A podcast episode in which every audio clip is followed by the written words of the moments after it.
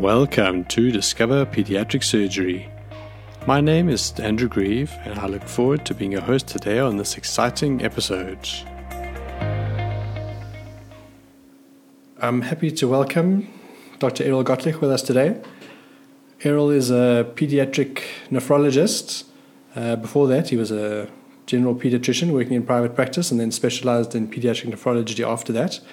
He's an honorary lecturer at the University of Pretoria and he initiated or founded Kidney Beans Trust, which helps kids obviously with renal failure. And he's also involved in the management of the biggest medical aid in Southern Africa, looking at their kidney care unit. So we're fortunate to have Errol with us today, and we're going to talk about posterior urethral valves. Thanks for joining us, Errol. Sure, pleasure, Andrew. Errol, can you maybe uh, just let us know what exactly are posterior urethral valves and why do they occur? Well, it is a genetic um, anomaly. Why they occur, I think, is unknown. Um, it's not an inheritable condition, and you very rarely, if ever, find it within families. However, um, it really comes down to a genetic um, or a developmental anomaly of the posterior urethra. Uh, occurs around very early in uh, embryogenesis, probably at around four weeks of gestation, where the um, caudal end of the Wolffian duct uh, joins into the primitive cloaca um, at the site where the verumontanum uh, develops in the posterior urethra, and through some anomaly of development, uh, there is the creation of these um, almost what appears to be sails within the posterior urethra, which um, create an obstructive uh, problem for urine coming out of the bladder into the urethra. So, fundamentally, uh, it is, it is an obstructive developmental lesion of the posterior urethra. So you mentioned that they look like sails coming off the urethra. Are there, different types of posterior urethral valves that we can get? So I must say, in all my time, um, you know, caring for children with posterior urethral valves, um, I've never seen uh, type two or type three, um, or had a surgeon describe that they've operated on type two or three. So the literature describes three types. Um, type 1 is really the most common type. Um, the literature again describes its incidence or as at about 95% of all patients with posterior urethral valves. That's a classic uh, form of valves that one finds in most patients. Um, there has been the description of type 2 and type 3. Uh, they really are sort of variants on, of the theme. Um, type 3 is, is really the one that um, looks different, really, to type 1 in the sense that it is more a type of membranous obstruction with a, a, a central perforation in that membrane, but uh, acts very similar to um, the other types in the form of obstructive, of obstructive uropathy.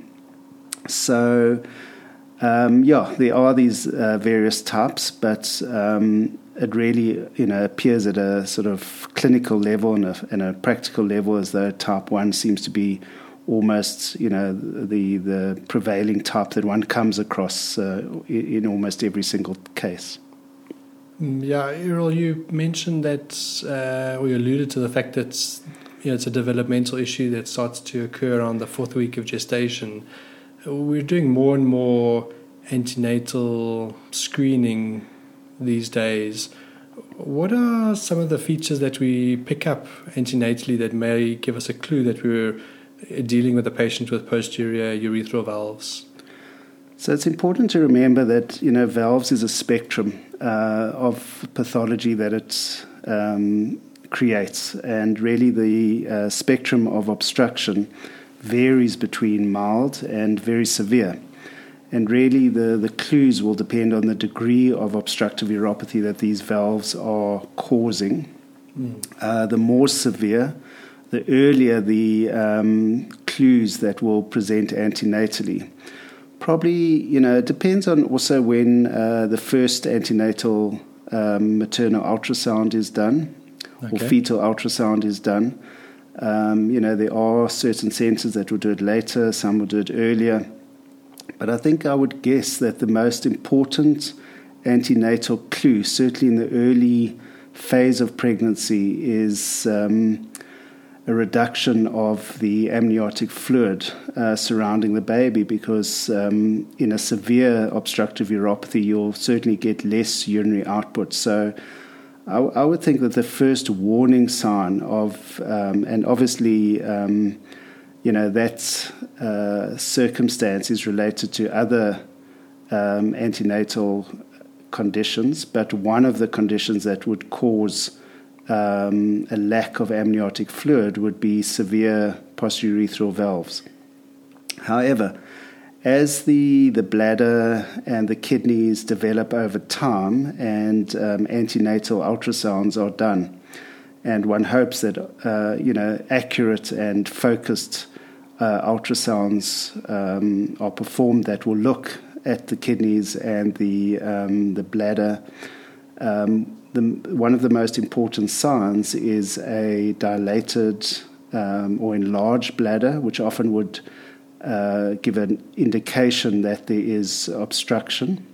Okay. And um, once the obstruction becomes um, established within that bladder, you know, the pressure has only got one way to go, and that's up into the ureters. It often goes unilaterally. It can go bilaterally, but often the pressure will go unilaterally.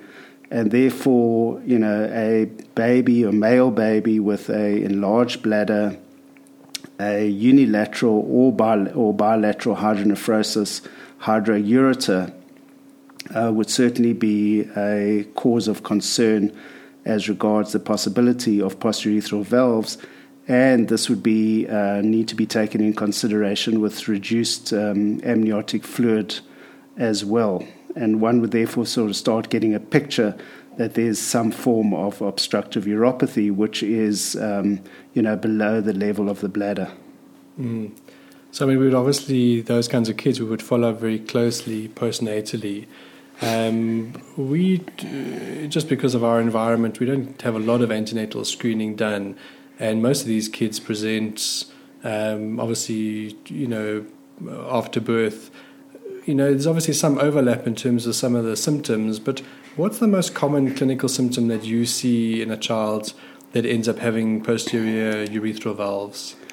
So again, the um, in the very severe form of um, obstructive uropathy, um, you know, specifically in relation to this topic of posturethral valves, if there is a marked reduction of um, amniotic fluid, one of the consequences would be um, pulmonary hypoplasia. Mm. So a child with, you know, severe reduction or born with to a mother with um, severe uh, amniotic fluid reduction and uh, severe respiratory distress um, and shown to have um, pulmonary hypoplasia, you know, that would be obviously almost the most severe form of presentation of a child with obstructive uropathy and, and reduced urinary output during the um, the uh, antenatal period. Yeah. The most common symptom that one needs to look at in examining a newborn baby, because often it happens, is the urinary stream. Okay. And it's something that you actually have to consciously look at. So, in the vast majority of male newborns, you will be able to induce a good urinary stream. And it's really a sort of subconscious way of, of um, parking um, the lack of a problem in your mind that this male baby probably and, and very likely does not have posterior posturethral valves if you get a very early urinary stream. And in fact, one of the things that one should do in examining a male baby from day to day, if one is, is assessing that baby in the postnatal ward, is to actually ask the mother, has the baby got an adequate urinary stream? And if, the, and if you don't elicit a good urinary stream, certainly within the first 24 to 48 hours, it really is a very important, simple clinical sign to start alerting you to the possibility of unrecognized or undiagnosed posterior posturethral valves. But a mother, specifically a mother who's um, had other male babies and is used to a strong urinary stream will often volunteer the fact that the baby doesn't have a strong stream or is dribbling. Yeah. And, um, you know, that is a really very important, simple clinical sign without any sort of reliance on special investigations um, to alert you to the, po- to the possibility of unrecognized renal anomalies during the antenatal period. However, if there has been recognition of a renal anomaly, specifically that lends itself towards obstructive uropathy, such as posterurethral valves, um, you know, one needs to really do an accurate postnatal uh, renal ultrasound with specific attention on what the bladder wall looks like, the bladder capacity looks like, and the upper renal tracts. And in a male baby, if there's any doubt that there may be posterurethral valves, uh, then one needs to follow that very early on after delivery, you know, within the first 24, 48 hours with a voiding cystourethrogram. All right. So, I mean, you would start with an ultrasound as your first yeah. Modality of choice, and if you're suspicious on that, um, you would then move on to doing a voiding cystourethrogram. Yeah. What are what are some of the features that you typically see on a on a cystourethrogram in kids with posterior urethral valves? So again, you know, it, it, it depends on the um, extent of the valves. I think the most important component of doing a voiding cystourethrogram is the fact that one has to get a catheter into the bladder to do it. And that's not always easy with posterurethral valves, especially in a, in a child with tight valves. Right. So the issue at hand is, you know, in order to, to do this investigation, you need to, in fact, catheterize the baby. And that's where the challenge and the, and the clinical care comes into it because what you really want to do is come up with a diagnosis, but on the same, uh, in the same context, you don't really want to traumatize the, the urethra more than the abnormality that exists there. Mm-hmm. And um, I think there is a, a, specific skill in catheterizing a male baby, whether they have valves or they don't have valves there's a tendency uh, within uh, neonatal units to use um, nasogastric tubes as catheters, something which I discourage because they don't create a closed system. You get you do get size six and size eight Foley's catheters or Silastic catheters, which uh, which if inserted, you can connect up to a urometer, not a nasogastric tube bag um, and create a closed aseptic system. Obviously, the insertion of the catheter needs to be under strict aseptic techniques. And the thing is that um, you know you need to maneuver the pe- penis up towards the, the cranial aspect of the baby when you're catheterizing in order to follow the natural curve of the urethra in order to get your best chance of passing that catheter through the, the obstructive valves. Right. Now, that's often easier said than done because you often come across a very tight valve which you cannot pass a catheter through. Mm. And that's where you've got to make a decision. You know, how, how hard do you push that catheter? Because at the end of the day, you know, uh, we've certainly seen perforations of a catheter right through the urethra into the scrotum, which is not a complication that one really wants to, to cause. So there's a degree of firmness that one needs to push that catheter. But I think if you're reaching a point where you feel that it's very likely to be problematic, or in fact, even if the catheter curls itself back and comes out of the urethral meatus, I think you really need to abandon a, the catheter um, component and, and you know you start seeking other um, treatment modalities, which I'm sure we'll we'll discuss shortly. So once you've got the catheter in, you know, baby goes down to the X-ray department. I think it's important that people with some experience in, in doing cystograms um, or voiding cystourethrograms in babies is involved in the um, investigation if possible. But the important issue at hand is is that you know after filling the, the bladder with contrast and the signs that one would really look for is is a sort of um, crenated type bladder. There may even be diverticuli. Mm. Um, the ultrasound may have, uh, and probably did, suggest that there was a thickened bladder wall. You then need to, um, you know, measure the amount of contrast you, you instill into that bladder because a lot of these bladders are very thick, small volume bladders. But then the most important thing is to actually remove the catheter because you need to um, see radiologically um, the contrast within the um, urethra and specifically the posterior urethra, showing the dilated posterior urethra and the the typical um, spinning top sign that goes together with um, you know valve diagnosis. Mm. So it's not a difficult um, investigation to prove valves, but you just like everything need a good investigation and you need um, good interpretation of that investigation to ensure that you really are you know coming up with the appropriate diagnosis. Errol, can I ask you? I mean, there's a lot of controversy in terms of the type of catheter you use, and you've obviously yeah. alluded to your preference. Some people suggest that a Foley's catheter is almost contraindicated because the balloon may cause obstruction at the ureteric orifices or at the posterior urethra. But you obviously haven't had that uh, issue in terms of your patients using, I assume, because you're using smaller or appropriate Foley's catheters.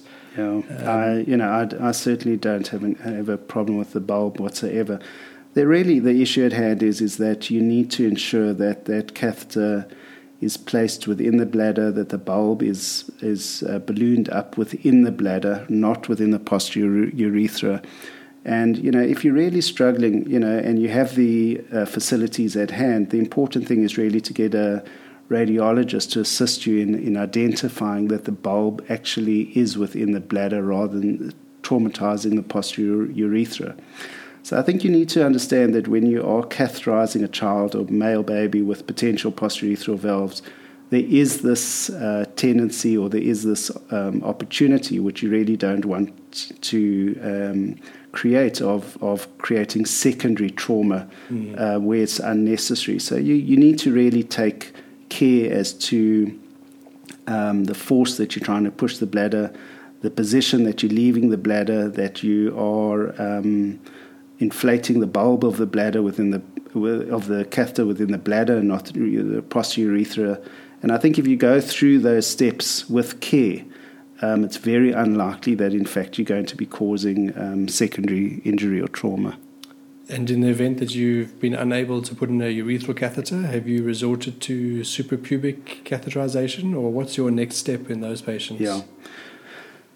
So, you know, I think you've got to also understand that what you're dealing with is a baby with posterior valves. So, you know, at that point in time, you've got to understand that this baby is now um, continuing to be anuric or oligoanuric and the complications related to that as well. Um, obviously, one has to at some point test uh, renal function, understanding that within the first 24 hours, a lot of the creatinine levels, etc., may be reflective of the mother's renal function. Mm. But you need to start understanding well what impact is this obstructive uropathy having on the child in order to um, guide you as to how urgent uh, further intervention is.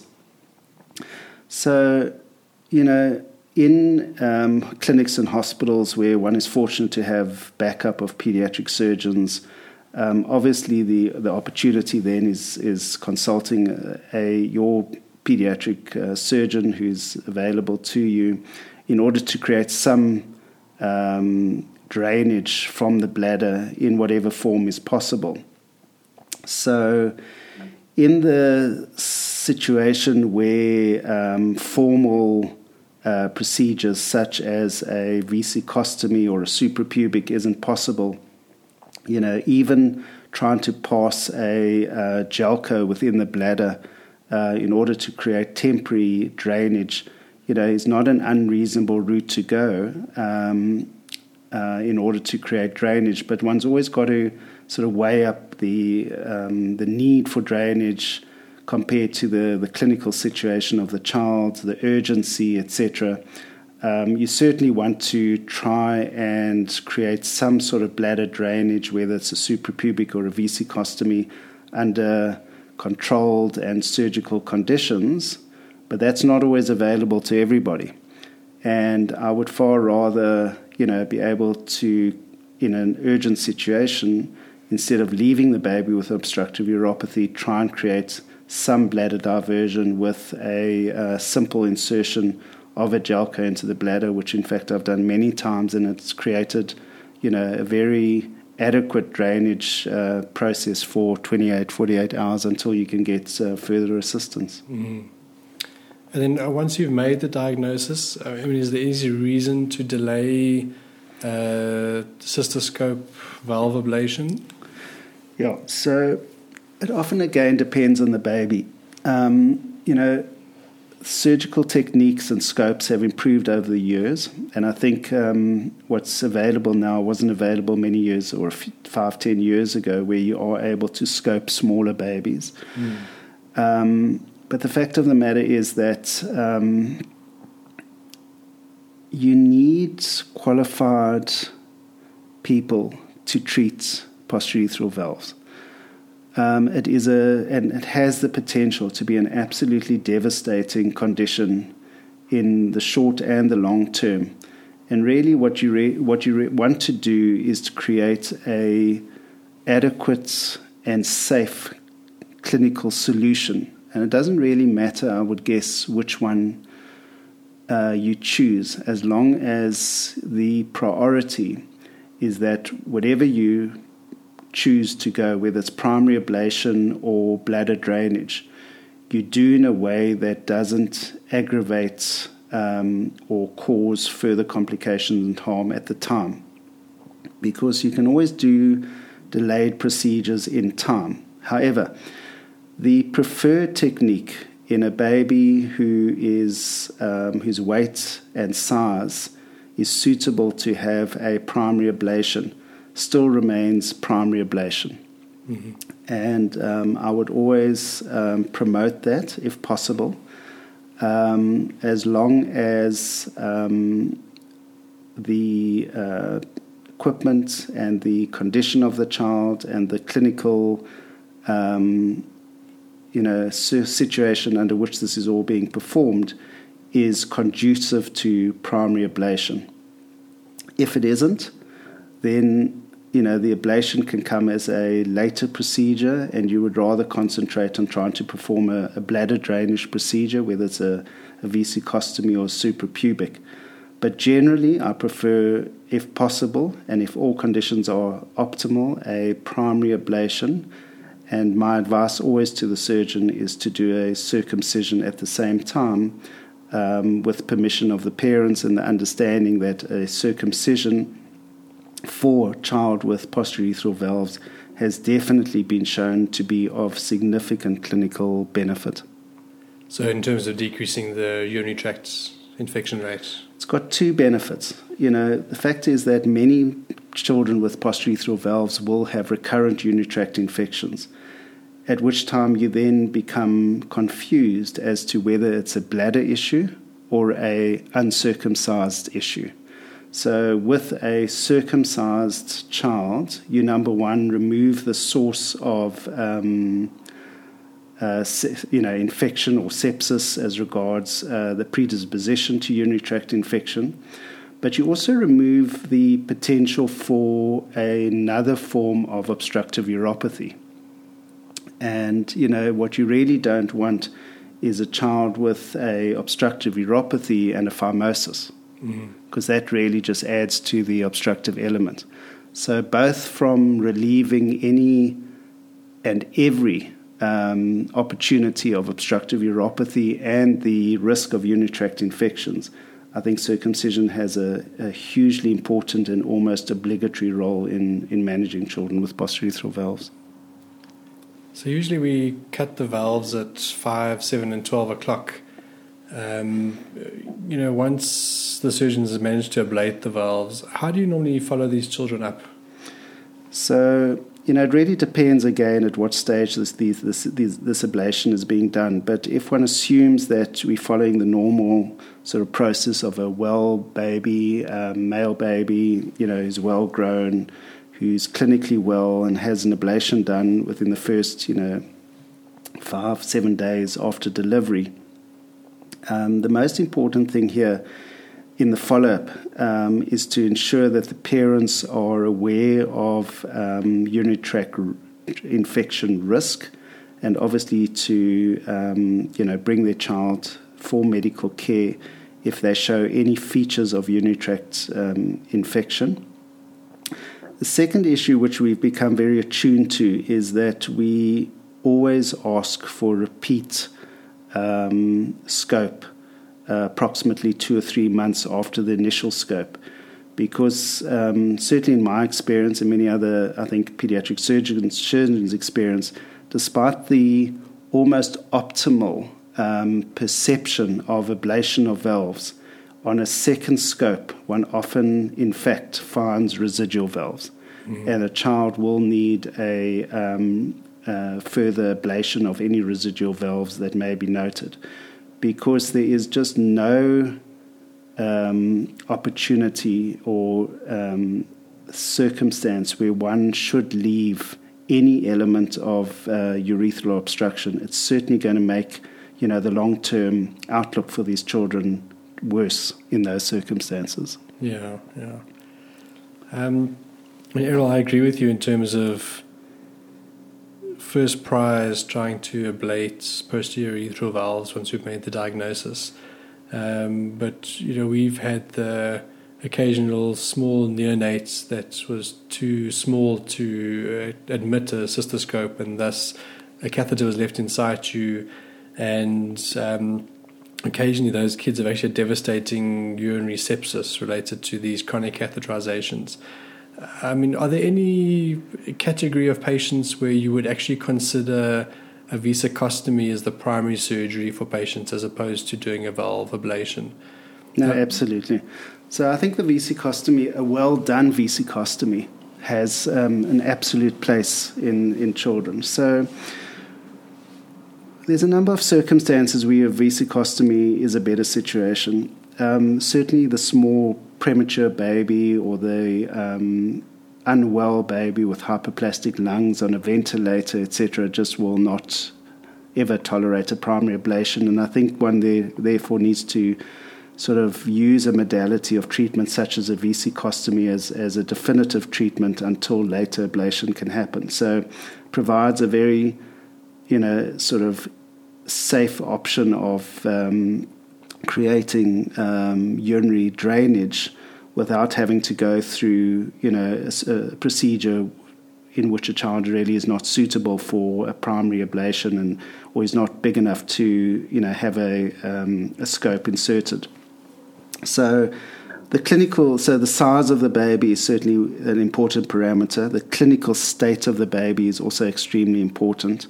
Um, I can remember a number of cases who've come in with very severe sepsis, uh, you know, hyaline membrane disease or respiratory distress related to pulmonary hypoplasia, at which a vesicostomy is absolutely the, the most appropriate um, uh, treatment to do.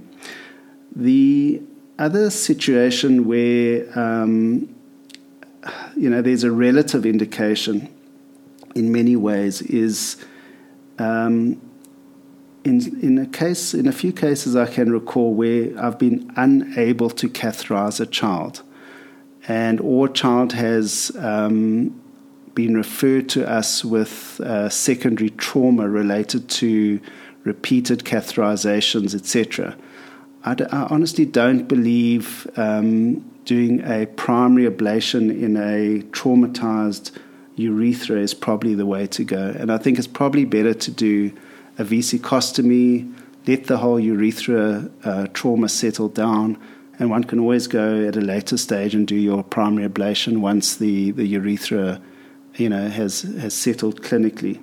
So there's definitely a place for a vesicostomy, but it's a difficult procedure because the issue at hand is in a um, situation where you know the surgeon has to deal with a small thickened bladder. You've got to exteriorize, exteriorize that bladder as a vesicostomy.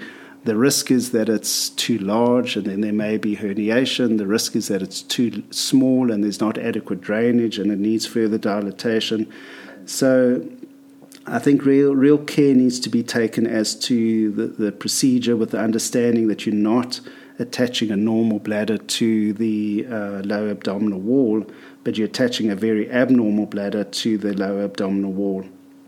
And um, I think follow up of a vesicostomy is really incredibly important as to determine uh, not so much whether it's too large. Uh, large vesicostomies are fine because they drain well. They may frighten the parents a little bit to have this herniated bladder sitting on, or elements of the bladder sitting on the lower abdominal wall. But the biggest, bigger risk is uh, stenosis of the vesicostomy orifice because if you start getting you, are literally just recreating a, um, an obstructive uropathy as it was. So, in a child, and I think you've got to warn the parents that if there's inadequate drainage or or stopped, you know, stop draining well and just starting to dribble, you know, they needed to bring your attention because um, at that stage you really need to do a dilatation, and at the worst you need to remise the vesicostomy.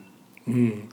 Yeah, I mean, I, I must say they're not the easiest procedures to do, and they do tend to go one of two extremes. It's quite hard to get the middle ground. But as you say, obviously the most important thing is to drain the urinary system. Uh, you know, once kids have got vesicostomies, how do you decide then when it's time to close the vesicostomy and simultaneously ablate the valves? What's your endpoints, or are there real endpoints? So, you know, the, the priority in obstructive uropathy, and it really doesn't matter whether it's valves or any other situation, is to ensure that in the first year or two of life, that the child um, really does not suffer um, untoward consequences or complications of this condition. So, what you really want in the first year of life, in the first year or two of life, is you want a child to remain as sep- sepsis free as possible with the least amount of urinary tract infections. You want drainage, specifically, obviously, of the upper tracts um, so that there's no further aggravation of any renal dysfunction. You want the child to thrive, you want the child to develop, and you want the child to keep out of hospital as long as possible. So, your primary objective in whatever procedure you do, whether it's primary ablation, vesicostomies, etc., is to achieve all of the above. You really want to create, in the first critical year or two of a child's life, that opportunity to thrive, develop, keep well, and keep out of hospital. Mm-hmm. And therefore, in fact, there really is no rush to risk um, putting those priorities, you know, uh, at risk. And therefore, in many circumstances, even though the child does thrive and it's a it's a nice uh, developmentally normal child at six or nine months of age, the general approach is, is that we've almost pushed it to 18 months of age. Uh, 18 months, even two years of age, while the child's still in nappies, and the vesicostomy really doesn't have an impact on the child or the family particularly, um, and then start thinking about reversing. But it becomes then, you know, a very important component because reversal in, in certain um, experiences has in fact um, created or exacerbated uh, renal dysfunction in many children that I've treated. And in fact, chronic renal failure has in fact uh, followed children who've had poor, inappropriately thought through closures of, of vesicostomies. Yeah, we'll. I mean, we'll touch on that. I think yeah. as time goes on. Mm. Um, you know, I mean, I think it's probably one of the components, as you say, of you know the relatively poor outcomes that kids with post-urethral valves have in general. Um, maybe you can just give us some insight into what the different factors are. I mean, obviously, obstructive uropathy is one of the, the issues related to post-urethral valves.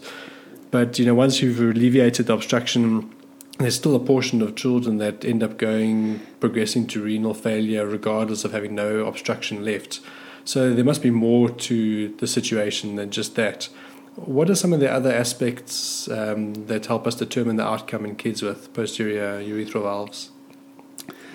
So I think one needs to really consider valves as a as a full renal tract abnormality and not really posterior urethral valves.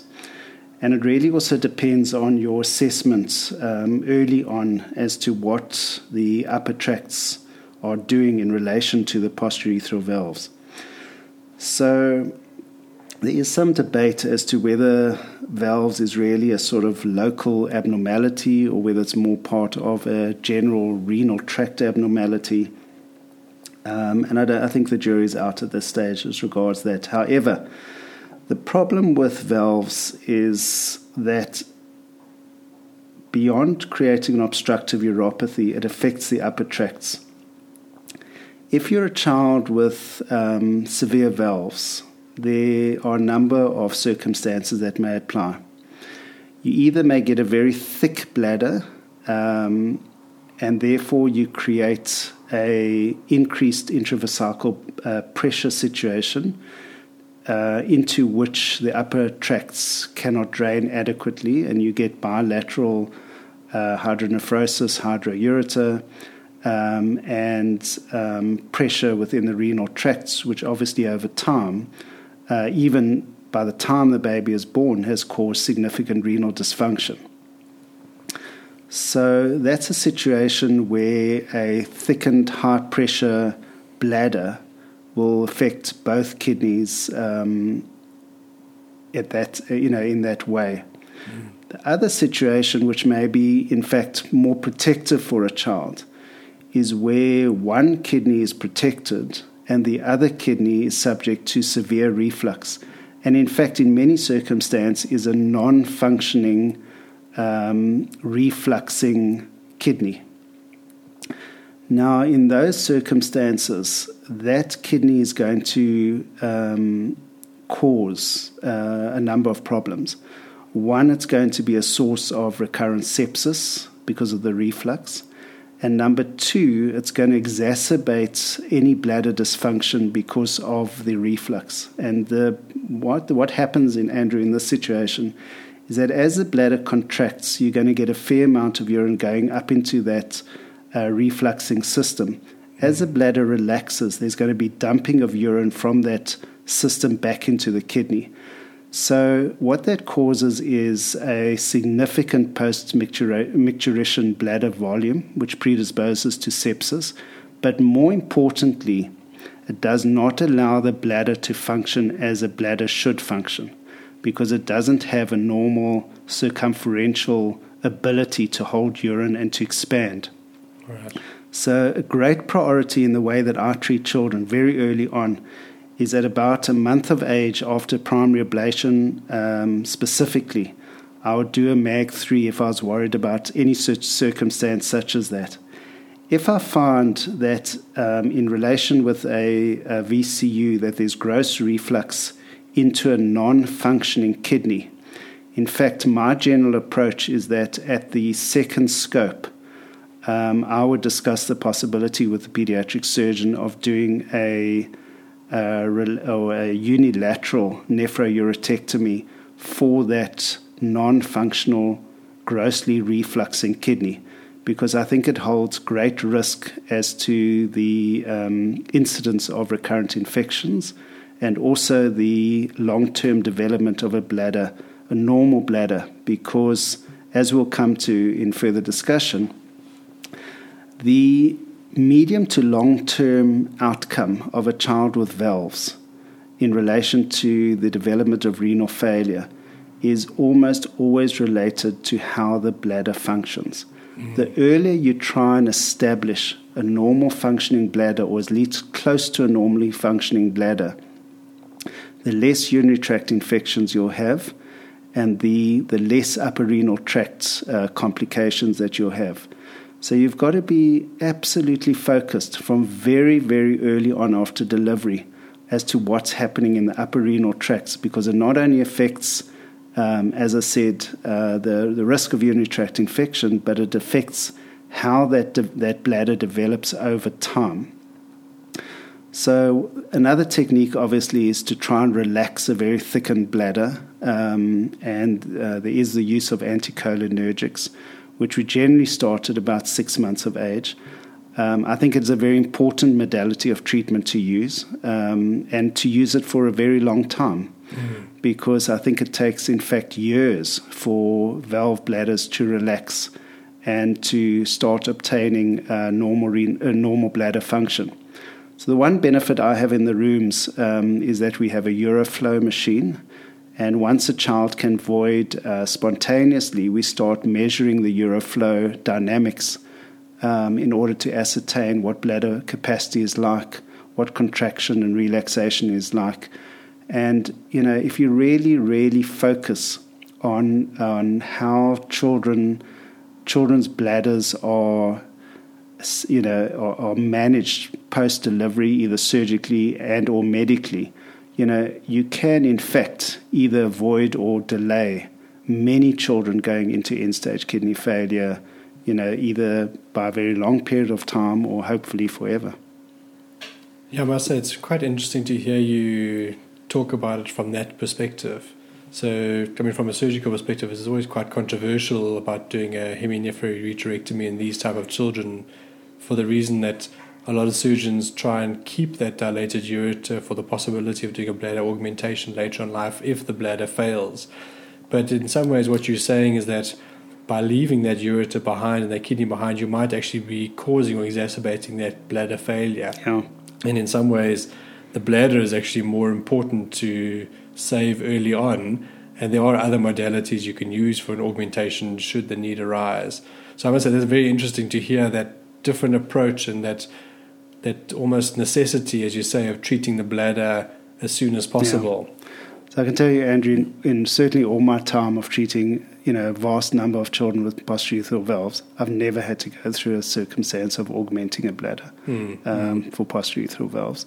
I, be, I think the big issue at hand is as well is that you've got to think beyond the, the early phase because you've got to think about, you know, if that bladder has caused that child to go into chronic renal failure, that bladder is going to cause a transplanted kidney to fail as well. Mm, mm. So, you know, you've almost got to think beyond um, the first, you know, three to five years because you cannot transplant a kid, a child with a dysfunctional bladder. Yeah.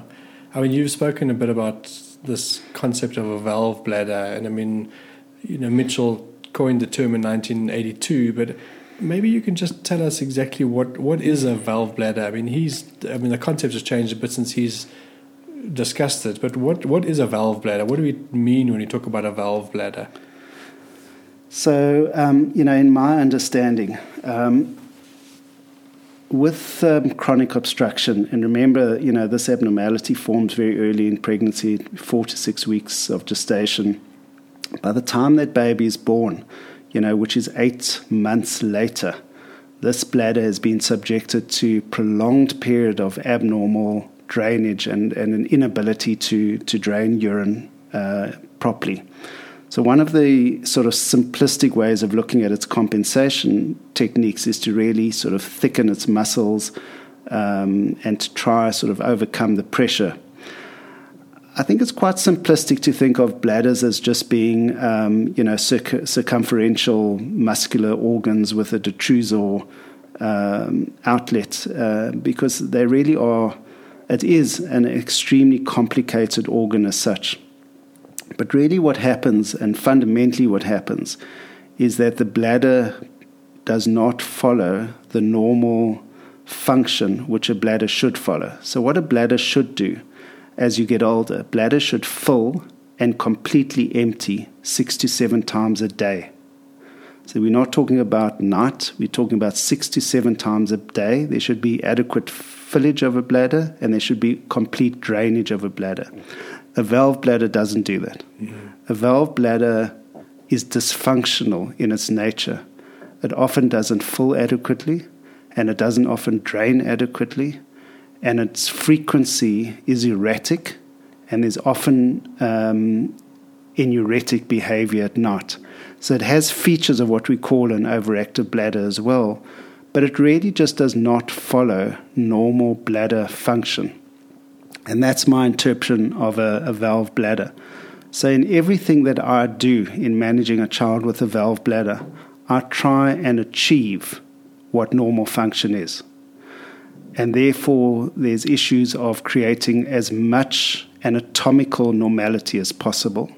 And I'm a proponent, if to go back to your comment, of taking out a non functional gross refluxing bladder um, I'm not a great proponent of vesicostomy as compared to primary ablation, where primary ablation is possible because of the interruption of the, the bladder um, uh, anatomy with a vesicostomy. Um, I'm also um, uh, will use other modalities to drain upper renal tracts instead of going for a vesicostomy if I can avoid it, such as loop ureterostomies. And I think you've seen that in my practice where, in order to maintain the integrity of a bladder, but in order, to, you know, when you can't pass a double J stent through the thickened wall, instead of just doing a vesicostomy, think about doing a loop ureterostomy and retaining the integrity of the bladder.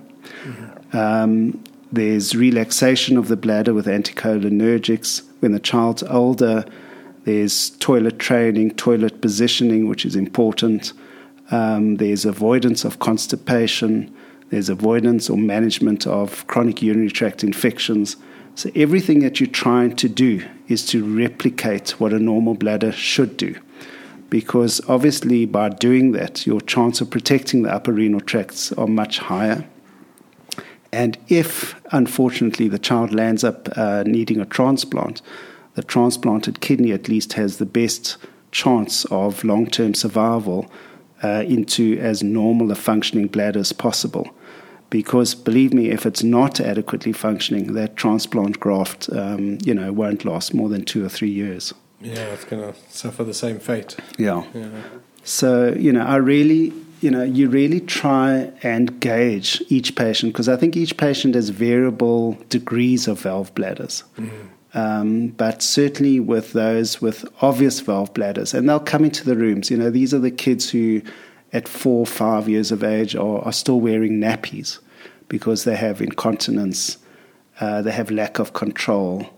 Um, you know, these are the child, children who really, unfortunately, you know, are, are very high risk of having long term. And, and you know, I, I, think as pediatricians, we don't see these children um, into teenage years often or even adulthood.